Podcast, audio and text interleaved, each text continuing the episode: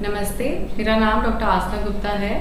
मैं Kailash hospital consultant dermatologist हूँ और आज मैं आपको एक बहुत ही कॉमन स्किन इन्फेक्शन के बारे में बताना चाहूँगी, जिसको हम दाद या रिंगवर्म कहते हैं। ये एक बहुत ही कॉमन फंगल इन्फेक्शन है, जो शरीर पे लाल रंग के गोल निशानों के साथ पाया जाता है, जिसमें खुजली होती है। ये शरीर पे उन जगह मिलता है जहाँ ज़्यादा नमी होती है और गर्मी होती है जैसे कि बगल फूले और जांगे ये इन्फेक्शन एक व्यक्ति से दूसरे व्यक्ति में या तो छूने से या संक्रमित तौलिए या कपड़े इस्तेमाल करने से फैलता है। इस इन्फेक्शन से बचने के लिए हमें प्रॉपर इलाज कराना ज़रूरी है, नहीं तो ये इन्फेक्शन बार बार हो जाता है। इलाज के अलावा कुछ चीज़ें हैं जो हमें ध्यान रखनी चाहिए, जिससे कि हमें इन्फेक्शन बार बार ना हो। पहली चीज़, हमें डेली नहाना चाहिए। अगर ज़्यादा पसीना आता है तो दिन में दो दफ़ा नहाना चाहिए। अगर आप जिम वर्कआउट या एक्सरसाइज वगैरह कर रहे हैं तो उस, उसे करते ही तुरंत आपको नहाना है, जिससे कि शरीर पे पसीना इकट्ठा ना हो। नहाने के लिए जो आप साबुन इस्तेमाल कर रहे हैं, वह माइल्ड होना चाहिए। अगर आप हार्श साबुन जैसे डिटॉल या लाइबॉय साबुन का इस्तेमाल करेंगे तो उससे हमारा स्किन का बैरियर खराब हो जाएगा। जिससे इन्फेक्शन बार बार हो सकता है। नहाने के बाद शरीर को आपको अच्छे से सुखाना है। जो तौलिया आप इस्तेमाल कर रहे हैं, वो पतला सूती तौलिया होना चाहिए। तौले को नहाने के बाद आपको अच्छे से सुखाना है। एटलीस्ट दो घंटे के लिए धूप के नीचे सुखाइए, पंखे के नीचे उसे ना सुखाइए।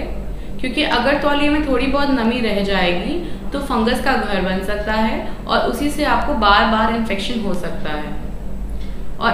तौलिया आप किसी के साथ शेयर मत करिए। जो आप कपड़े पहन रहे हैं वह टाइट नहीं होने चाहिए। लूज सूती कपड़े आपको पहनने चाहिए। जेगिंग्स लेगिंग्स या जी, जीन्स वगैरह आपको नहीं पहननी चाहिए क्योंकि इन कपड़ों को पहनने से हमें पसीना आता है और हमें इन्फेक्शन हो सकता है। कपड़ों कपड़ों को आपको डेली वॉश करवाना है गर्म पानी में और धूप में सुखाना है। कोई भी कपड़ा आपको बिना इस्त्री करे नहीं पहनना है और कपड़े को जो है उल्टी तरफ़ से इस्त्री करवाना है, जिससे कि फंगस वगैरह जो भी कपड़ों में है, वो हीट से मर जाए।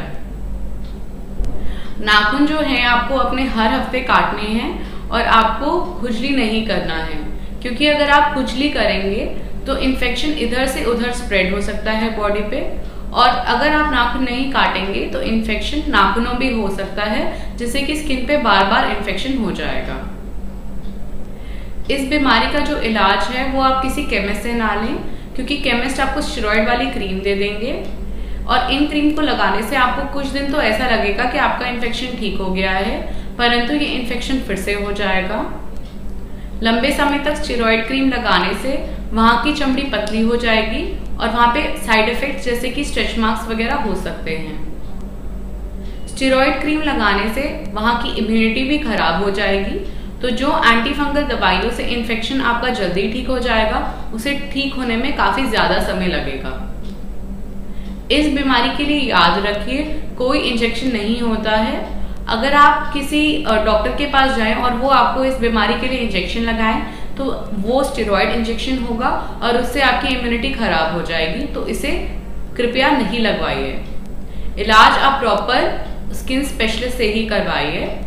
जो दवाइयाँ आपको दी जाएँगी, उन्हें जैसे बताया जाए, वैसे इस्तेमाल करें। दवाई ठीक होने के बाद भी कम से कम तीन चार हफ़्ते हमें और लेनी चाहिए, नहीं तो इन्फेक्शन जड़ से खत्म नहीं होगा और फिर से इन्फेक्शन हो सकता है।